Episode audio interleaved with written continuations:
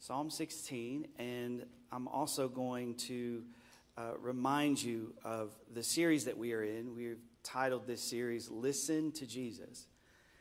And what we are doing in this series is we are trying to rid ourselves of anything that we think we know about God that we cannot find in the person of Jesus. Because we want to build our lives on the foundation that is Christ. Amen. And in Luke chapter 9, one of our theme verses for this series, the Bible says that Jesus has taken Peter, James, and John to a mountain to pray. And before their eyes, Jesus is, is being transfigured. He's, his face is shining, his clothes are shining. Something supernatural is happening, so much so that when Peter recognizes it, he, he gets excited because not only is Jesus there, but Moses and Elijah are there. And Peter makes this statement. He says, Hey, Jesus, since Moses and Elijah are here, how about we build a, a, you know, a tent for all three of you? This is a massive moment. The Bible says that in that moment, that darkness kind of covers the scene, and God speaks from heaven and says uh, to Peter and to, to James and to John, He says, This is my son, listen to him. At that time, the Bible says that Moses and Elijah weren't there anymore, and the focus became Jesus. And we find out that Jesus, the Bible teaches us, is the fullness of the Godhead bodily. Jesus said about himself, He said in the Gospel of John, He said, If you have seen me, you have seen the Father. And we are thankful for Moses and Elijah, and we are thankful for, for Father Abraham. But before Abraham was, Jesus said, I am. And uh, even though they told an incredible story, I'm thankful for the Old Testament, but the Old Testament is an incomplete story. Jesus is the fullness of the story.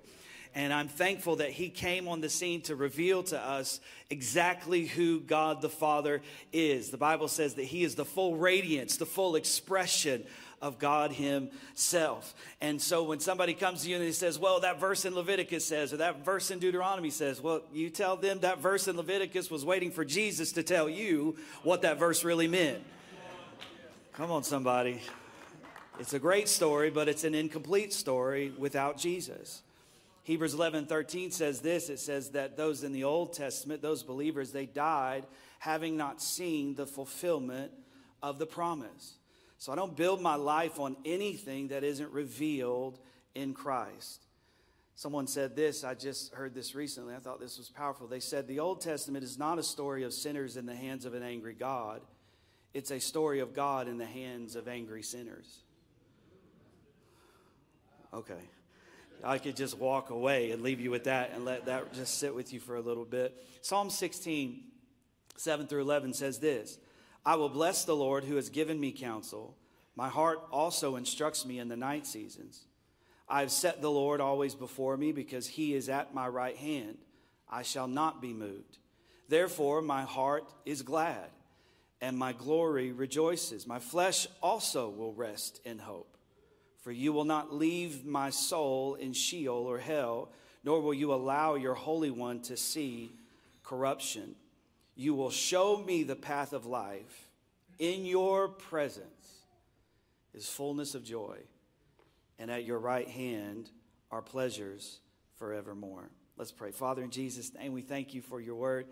We ask over these moments we have together that you would speak clearly to us. Thank you that you have you've either brought us in this room today or you have us watching online. And if we are listening in today, it's because you have something you want to say to us. So thank you for seeing through all of time and having this moment of time prepared for us to speak to us. We thank you for that. In Jesus' name. And everybody said, Amen. Amen. If I was your enemy, and I'm not, but if I was your enemy, I would do anything I could to keep you from the presence of God. The psalmist wrote there, he said, In your presence, is fullness of joy, and at your right hand are pleasures forevermore. If I was your enemy, the one thing I would spend my time doing is trying to keep you from the presence of God. And I would do it by starting with you having an assumption that as a believer, his presence is is a place you go and not your new home. Do you hear what I said? I said, I would keep you from his presence, but I would also, to keep you from his presence, I would start you out. I would begin with you living under the assumption that his presence is a place you go and not your new home.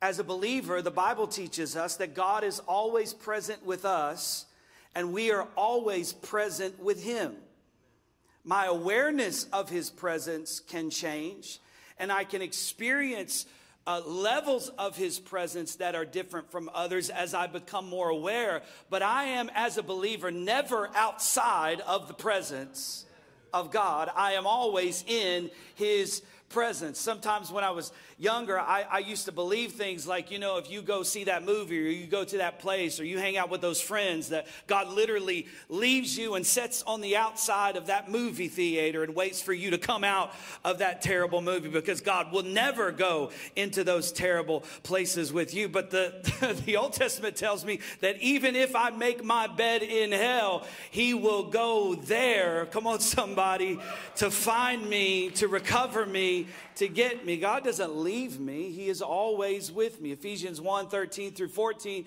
says, And you were also included in Christ when you heard the message of the truth, the gospel of your salvation, when you believed.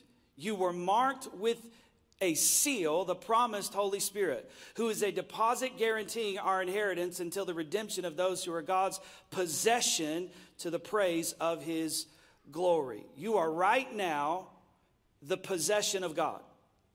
Ephesians 2 4 through 6 says this, but God, who is rich in mercy, because of his great love with which he loved us, even when we were dead in trespasses, made us alive together with Christ. By grace you have been saved, and raised us up together, and made us sit together in heavenly places in Christ Jesus. This is not just a future thing that is going to happen in your life. This is your present reality. You are at this moment. I know it doesn't feel like it because you are seated in this room, but your real realities, the thing that is more real than the room you are sitting in, is that you are now seated with Christ in heavenly places. Is there anybody in the room thankful for that today?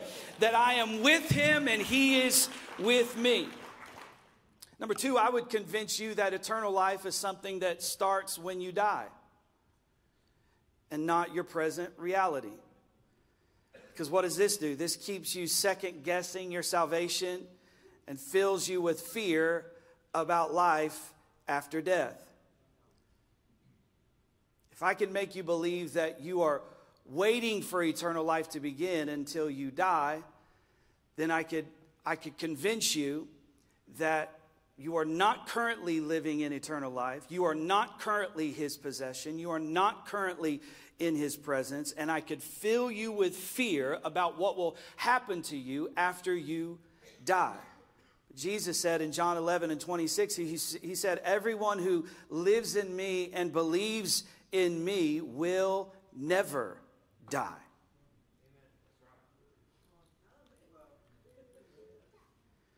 Couple reasons is because you can't kill what's already dead. I have been crucified with Christ.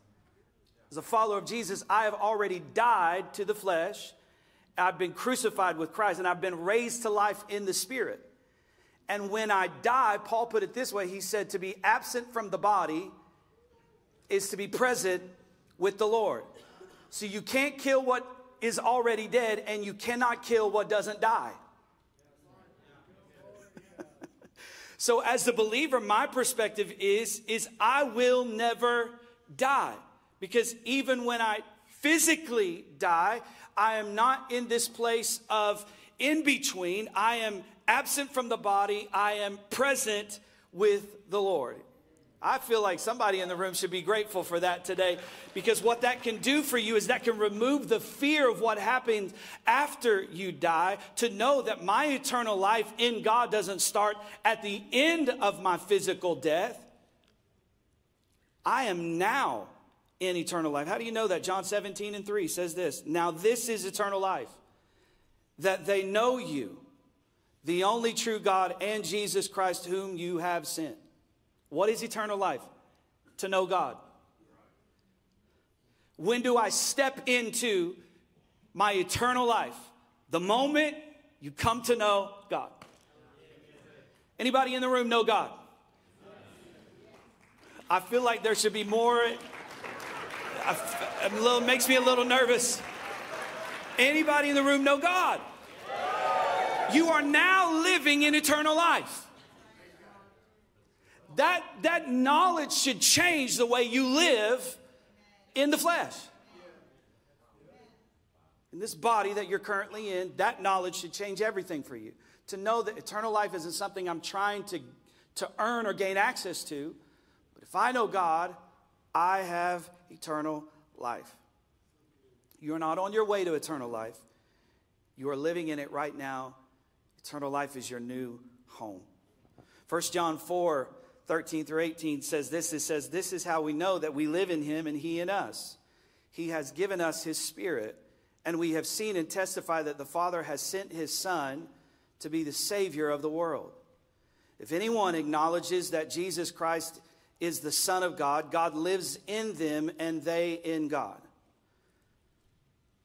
Well, Robbie, I mean, depends on what you mean by acknowledges. I love it because it's like we are constantly trying to find ways to exclude ourselves from being in God. Anyone who has acknowledged Jesus as God's Son, the Bible says God lives in him and he lives in us. And so, what do we do? We, we don't rely on our own works. He says we rely on the love that God has for us.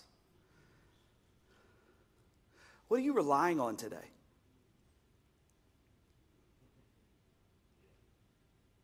What are you relying on today? Are you relying on your skill, your talent, your ability,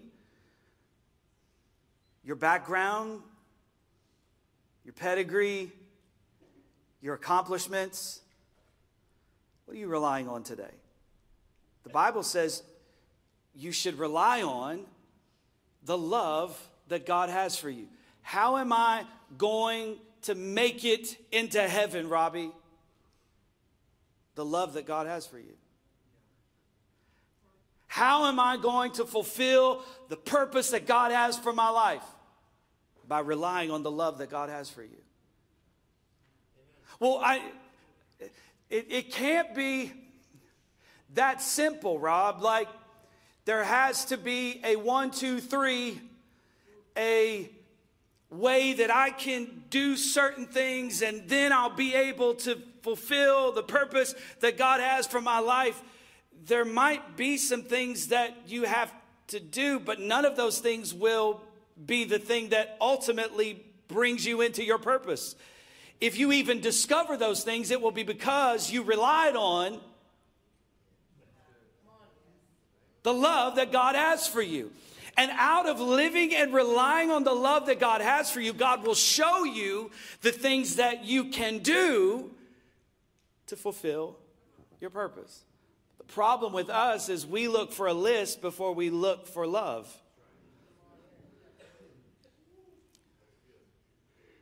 We look for some points or some things, and you know, I, I want to have a marriage like they have. And so it's like, what did you do to have that kind of marriage? And they can give you a list of things they did, and you can try to do everything on that list.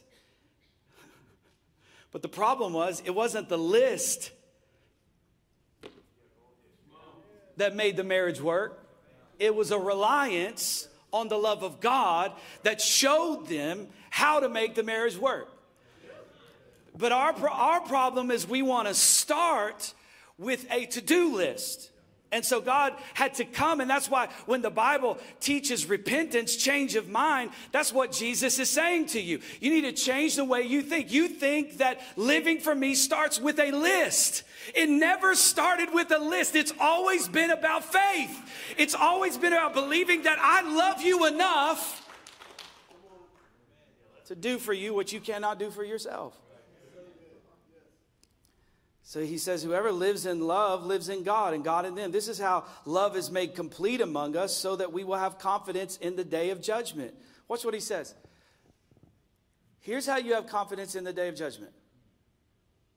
In this world, we are like Jesus. It gets really quiet when you say stuff like that. Why? Because your flesh hates that. Because your flesh has built into it. What did, what did Paul call the flesh in Ephesians or Philippians? Paul said about the flesh, he talked about his law keeping, his, his, his, his uh, circumcision, where he came from, his, the, the history that he had, that the Jewish nation had with God. He talked about how he came from this particular tribe of people. He talked about all of these things that, that, that he called the flesh.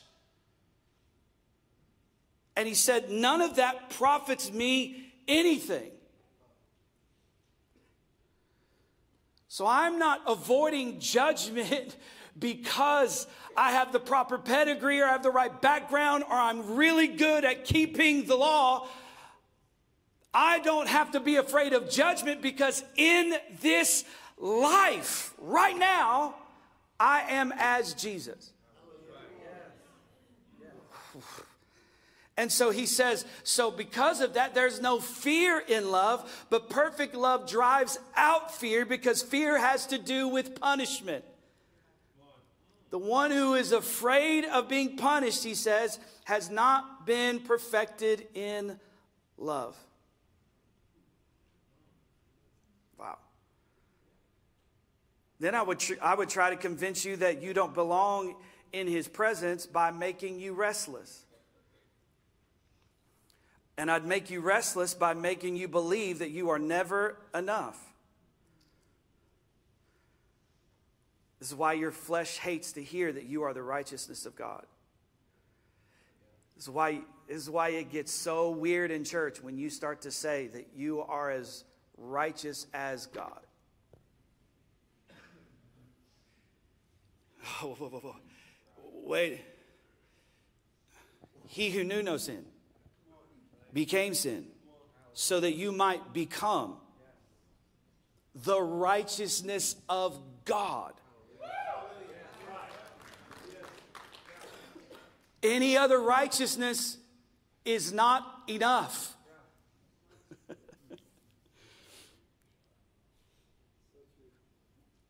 Why is this important? Because when you believe that you are the righteousness of God, the overflow of that belief is a heart at rest. And your flesh does not want rest, your flesh wants work.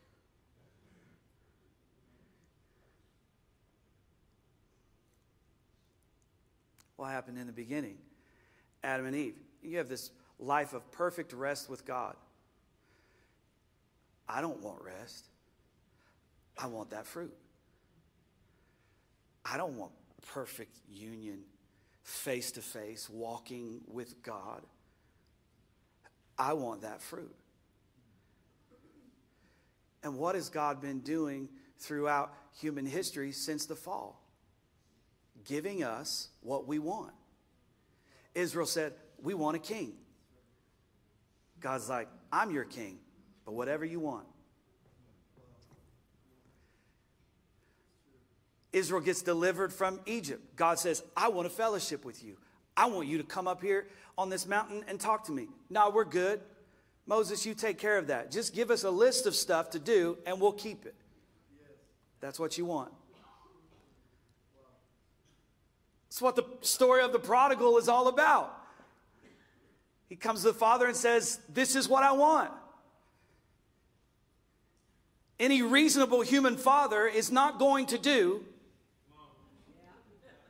what the father did in Luke 15. You're not going to you're not going to give your inheritance to an immature, full of self kid. You're not going to do it. What has God been doing throughout human history? That's what you want. Here's here, take it. See how far that gets you. So when the time had fully come, Jesus showed, Jesus showed up at a time when humanity had done everything within their own ability to try to satisfy themselves. And Jesus shows up and says, Are you finished with the fruit yet? That's what's happening. So I would convince you that you are still in a state of restlessness because you are not righteous. 1 John 3 19 through 24 says this This is how we know that we belong to the truth and how we set our hearts at rest in his presence. If our hearts condemn us, we know that God is greater than our hearts and he knows everything.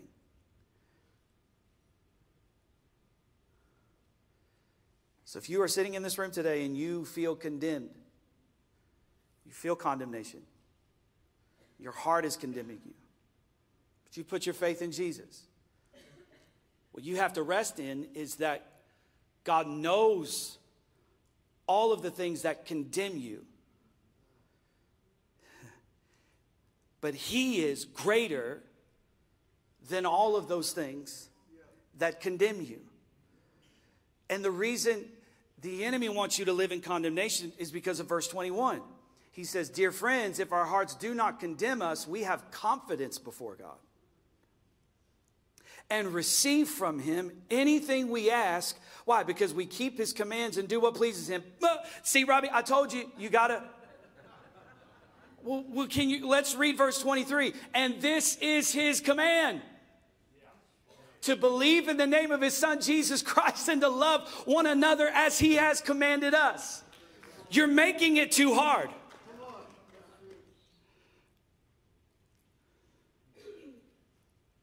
I'd convince you that you don't belong in his presence. I'd convince you that his presence is a place you go, not a place you live. I'd make you restless by making you believe that you have a dual nature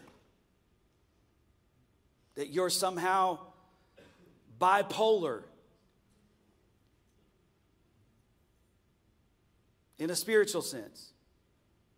That can actually be a natural determination made by doctors. But what I'm talking about is I'm, and I've got this fleshy guy who wants to do really bad stuff. And I got this guy who's spiritual who wants to do really good stuff. And I'm in this cosmic battle between the flesh and the spirit.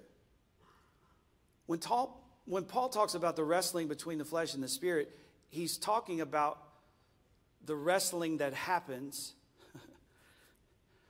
that we get delivered from when we come into Christ. When Paul goes, the things I don't want to do, that's what I do. And the things that I want to do, that's what I don't do. First of all, Paul isn't talking about, you know, I really want to get with these ladies, but that's not Paul's struggle. Paul's struggle is there's a part of him that wants to rely on the flesh. What was the flesh to Paul? His pedigree, his background, his law keeping, his circumcision. Paul says, There's this part of me that wants to go fully into Christ, but there's this other part of me that wants to rely on the works of my on my on my flesh to get me there. And then he says this, he says, "So who can deliver me from this body of death?" He said, "Thanks be to God, it is Christ Jesus. And then Romans 8 and 1 starts, he says, There is therefore now no condemnation to those who are in Christ Jesus. Oh, you got to think about that for a second. Yes, I will have struggles with my old nature, but I am not in my old nature and in my new nature simultaneously. I will fight patterns of belief, but listen to me. Listen to what Mark 3 25, Jesus said this. He said that a house divided against itself cannot stand. So, if God saved us so that we would, for the rest of our lives, have this flesh and this spirit, and they're just inside of us and they're just waging war with one another, then He saved us to be divided, knowing Himself, because those are His words, that a house divided against itself cannot stand. But I'm thankful for 2 Corinthians 5:17 when it says, "When if any man is in Christ, he is a new creation. The old has gone and the new is here." Romans 8, 5 through 11, Paul writes this and he says, Those who live according to the flesh have their minds set on what the flesh desires. But those who live in accordance with the Spirit have their minds set on what the Spirit desires. The mind governed by the flesh is death, but the mind governed by the Spirit is life and peace. The mind governed by the flesh is hostile to God. It does not submit to God's law, nor can it do so. When he's talking about the flesh and the spirit, he's literally talking about the believer and the unbeliever. He's saying that as an unbeliever, if you have a fleshly mind, then you are hostile toward, you cannot be in Christ and hostile towards God. So, what does he say? Those who are in the realm of the flesh cannot please God. How do we please God? Faith. So I, if, if I cannot please God, that means I have not been saved. If I am saved, that means I am pleasing to God. So what does he say? You got to keep reading the Bible. Verse 9 says, You, however, are not in the realm of the flesh, but are in the realm of the Spirit. How do you know that? If God's Spirit lives in you, in you. Anyone who does not have the Spirit of Christ, they do not belong to Christ. Romans 8 is not a is, is not a conversation about how you have this like flesh and spirit and you're just like, you know, just uh, you're trying to fight them and it's trying to convince you that as a follower of Jesus, you are no longer in the flesh. You are a new creation. You are not in the flesh. You are in the spirit. And let now let the spirit of God who is taking control of your life, let him dominate your life and your decisions.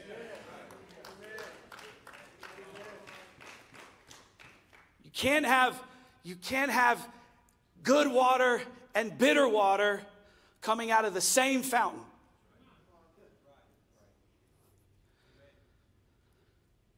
So this teaching that somehow you are you have this dual nature. My goodness, that minimizes what Jesus did and what the indwelling of the Spirit has done in your life.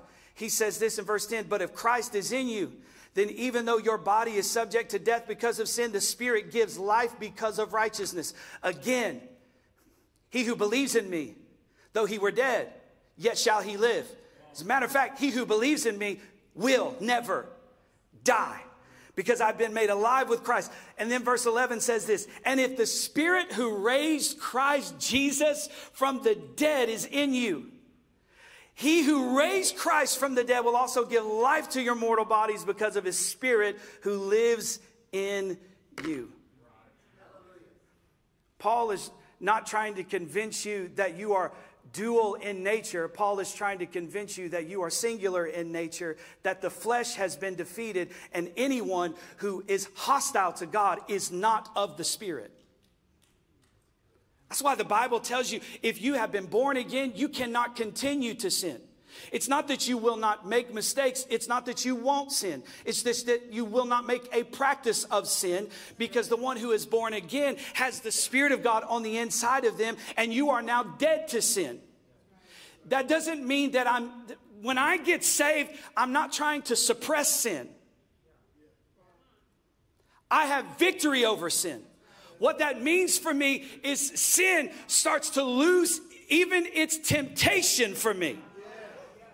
Before, when I was unsaved, it looked good to me, but now it doesn't even look good to me. And when I do make a mistake and when I do commit sin, all of a sudden I realize that's not my new address. That's not my new home. That's not my identity. I am not in the flesh, I am in the spirit. Oh, man. that God does not just give you enough righteousness to get in to heaven. He gives us his righteousness so that when we stand face to face with him, we believe we belong there. In the Old Testament, the word used for presence in the Hebrew was the word panim, which means face or faces. It doesn't even mean presence in a place or a, it's more than that. It's face or faces. When, when I say you, you live in the presence of God, I don't mean, I, I don't mean just a just a residence and even when i say home i don't want you to just think of it as home because because for me it doesn't matter where my parents live wherever they are is home right? So, so, so it, it's not just about being in a place that God is, it's about being face to face with God. So the Bible is Jesus and, and the apostles, as they write, they're trying to convince you that you belong not just in, in his home, but you belong in his face. Because there are things that I can get from the face that I cannot get from just being in the house. There are things that I get out of conversation and looking in the eyes of my father that I don't get just from sitting inside the room. So, religion will make a virtue out of you feeling like you don't belong there and then call it humility.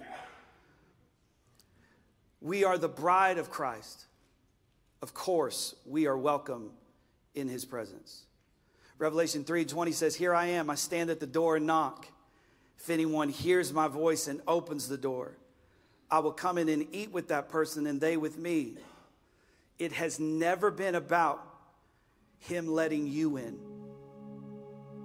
Remember, Colossians says, You were alienated from God. Where at?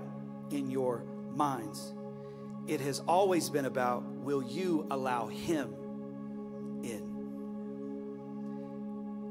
You're not standing at the door knocking, trying to get into his presence. He's been standing at the door of your life knocking, trying to get into yours.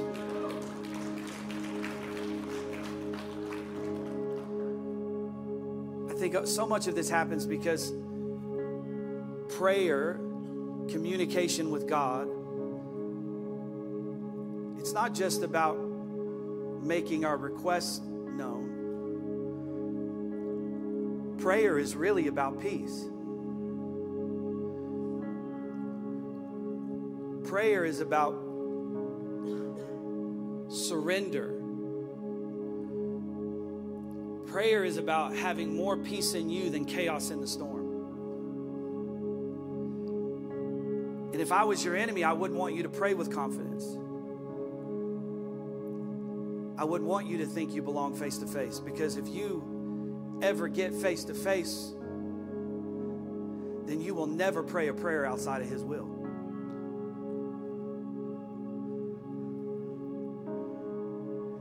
You will always wonder what the will of God is if you think you don't belong in His presence. If you think you don't belong face to face. I don't have to wonder what the, I, what the will of God is when I get the will of God from God.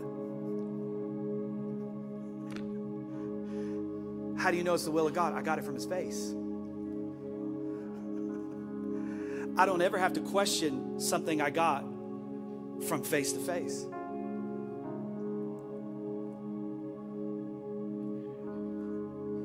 How do you know that's what God, how do you know that's what God wants you to do? Because God gave me the idea. This is where God wants you to be in prayer. That you have such confidence in your face to face that whatever you ask, He's going to do it. Because what you ask, you didn't get from your own desire, you got it from His face.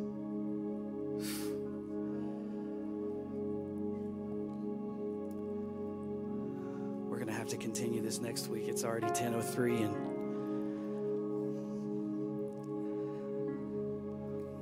people are already starting to pull in the parking lot for the next service and look at your parking space and I can see the cars. They're just driving by now as we speak.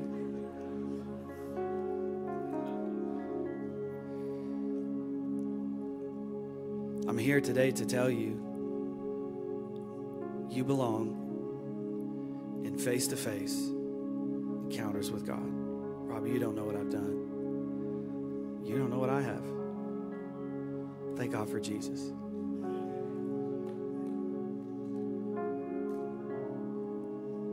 So, Father, right now, in Jesus' name, thank you that in this moment, that if we've put our faith in you right now, we are seated with you. Right now, we are eternal. Right now, I'm face to face. It's never been a question of whether or not you wanted me in your presence. It's always been, will I allow you in to mine? Will I believe in your son? And will I believe that your son has given me all the access I'll ever need? And that no amount of works, no amount of rule keeping can ever get me where I already belong. And if I can see you face to face, then sin has no hold on me. If I can see you face to face, old things have passed away. All things have become new. If you're in this room today, you say, Robbie, I feel far from God today. Maybe you've never given your life to Jesus, or you have and you've been in the flesh. Not just living immorally in the works of the flesh, but you've been in the flesh. You've been relying on your own goodness and